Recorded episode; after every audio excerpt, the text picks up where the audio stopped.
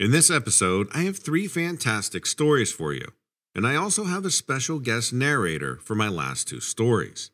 It's my friend John from the Weird Encounters YouTube channel. I think you'll love his narration, and if you want to check him out, I'll put the links to his channel below. Now let's get to the stories.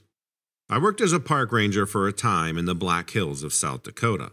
My goal after graduating college with a degree in conservation was to work somewhere in the Rockies, but a job working the Black Elk Wilderness came up and I took it. The Black Elk Wilderness is home to Black Elk Peak, formerly Harney Peak, and is the highest point of South Dakota. Fortunately, it's a very scenic and decently easy route to the top that most hikers can manage. Unfortunately, that meant a lot of tourists.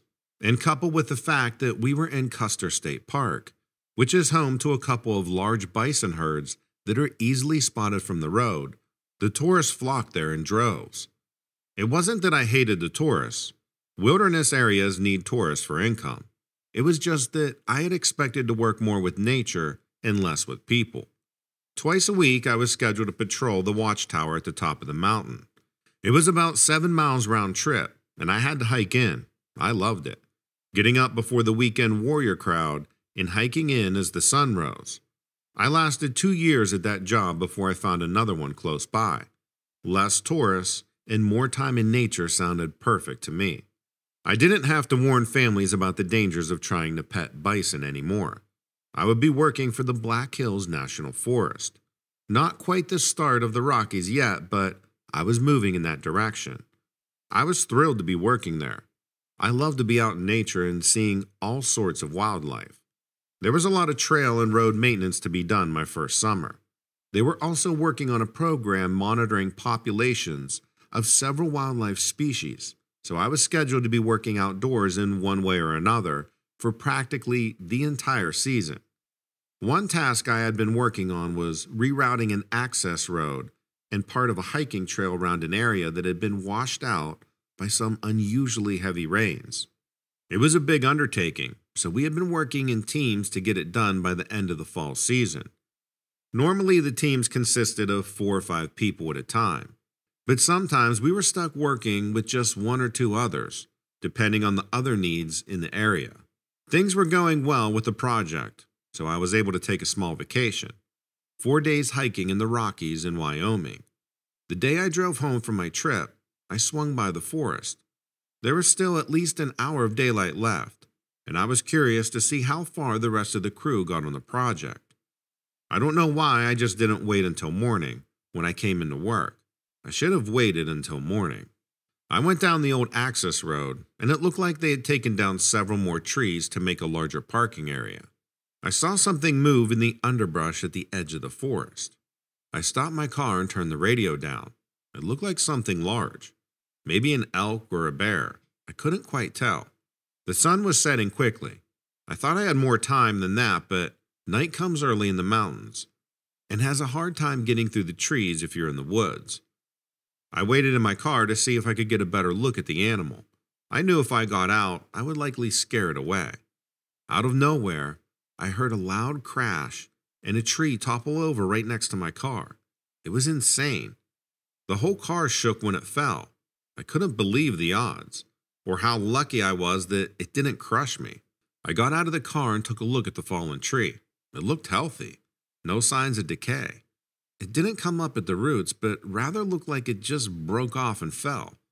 The whole thing was strange, but I was tired from my trip and just wanted to get back home.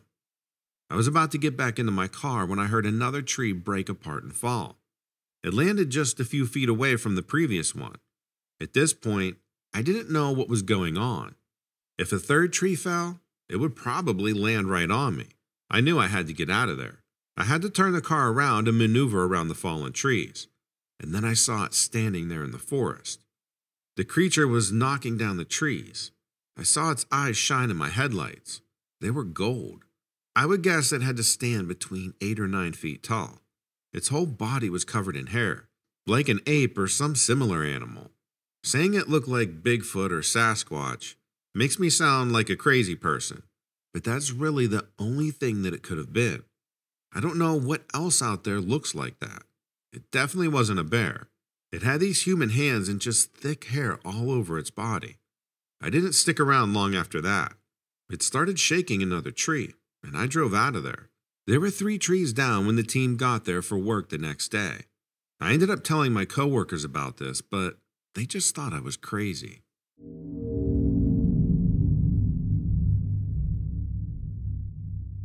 I just got back from a week long trip to Florida. My fiance and I were visiting her parents, who own a home in Boca Raton, and I was hoping to get a fishing trip in with her father, Jim, while I was there. The Everglades aren't too far from where they live, and her dad owned a small boat.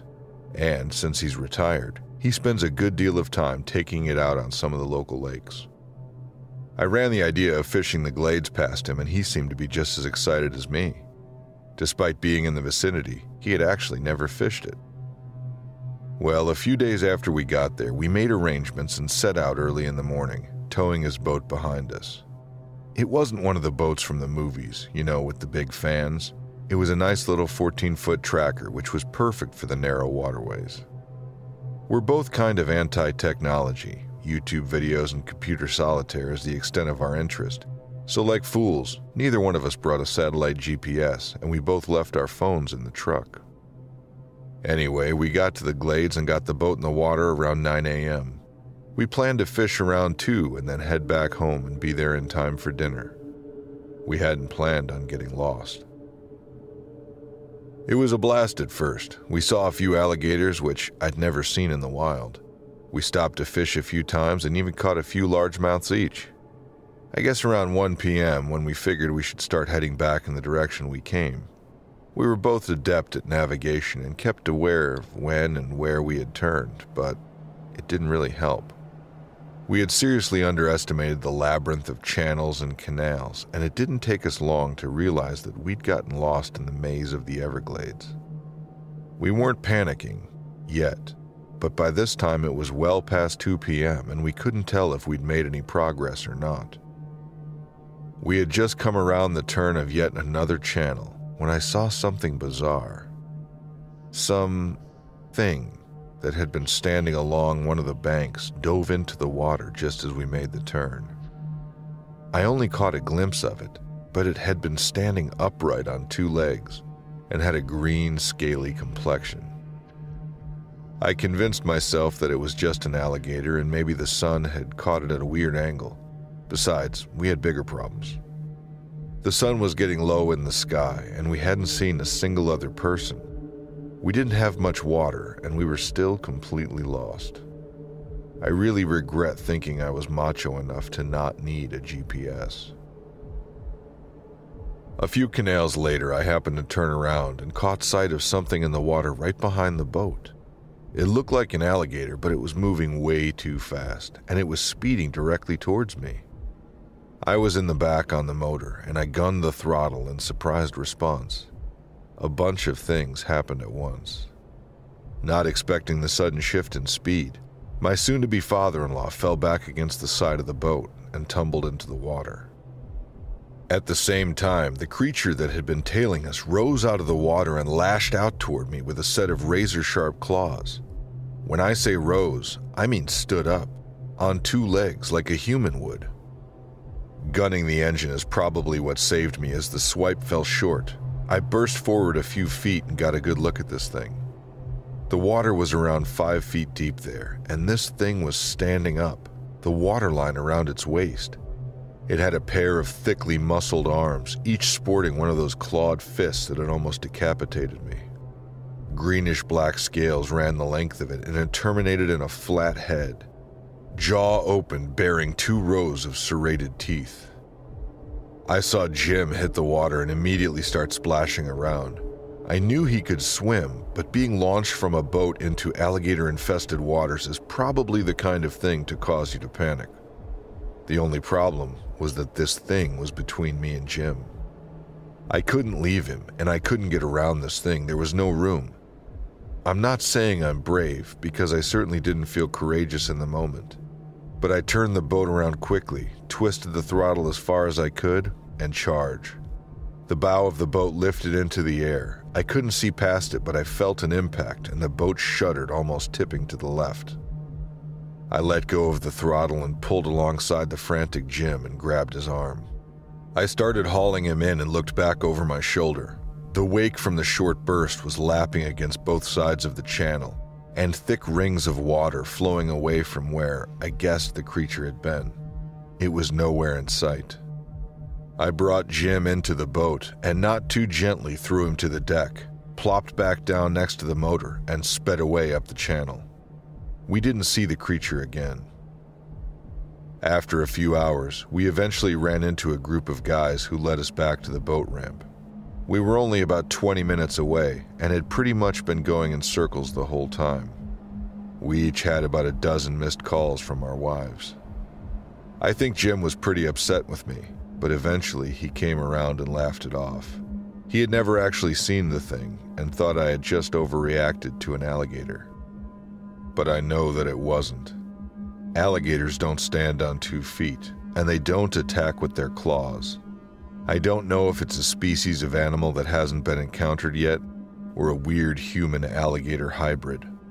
But whatever it is, it probably shouldn't exist.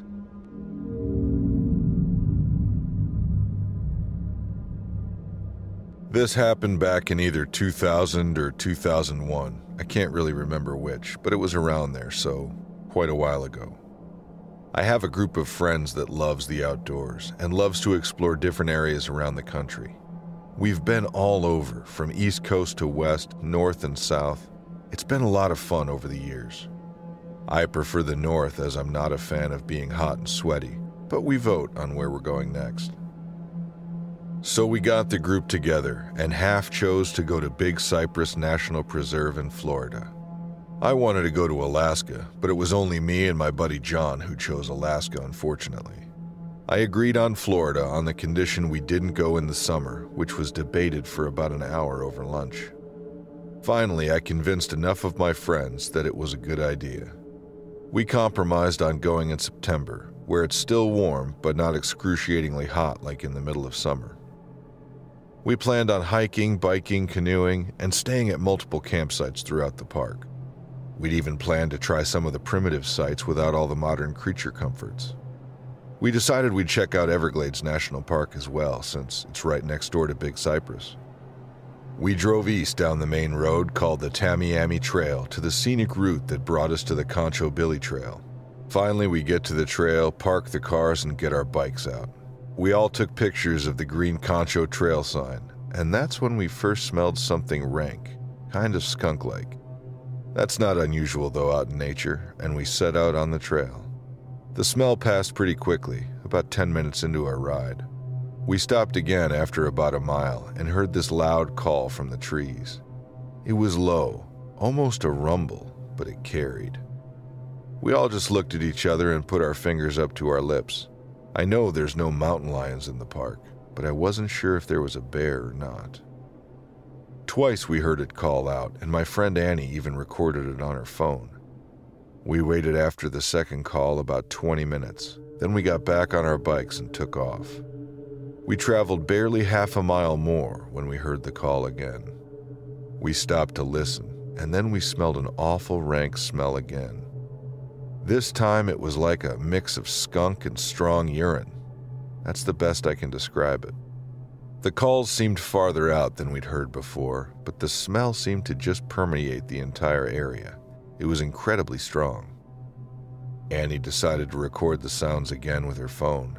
We stayed there maybe 10 minutes, and something crashed in the trees off to our right, maybe 30 feet away from us. We didn't stay to see what it was. We got on our bikes and we hauled as fast as we could back to the cars. I don't know what it was, we got back in the cars and took off back to camp. We were all laughing at each other and kind of freaking out together. We got back to camp and we told our story to a few people, even played the recordings. No one knew what it was, but we did learn that there is indeed black bear that live in the preserve. What we heard wasn't a bear, though, and that smell seemed to show up with the calls. We've had odd encounters before in our travels, but this one, this one takes the cake. To this day, no one knows what we heard. We've played the calls to many people, even some animal people, you know, hunters and some rangers we've met in our travels. No one can identify the calls. It's really strange.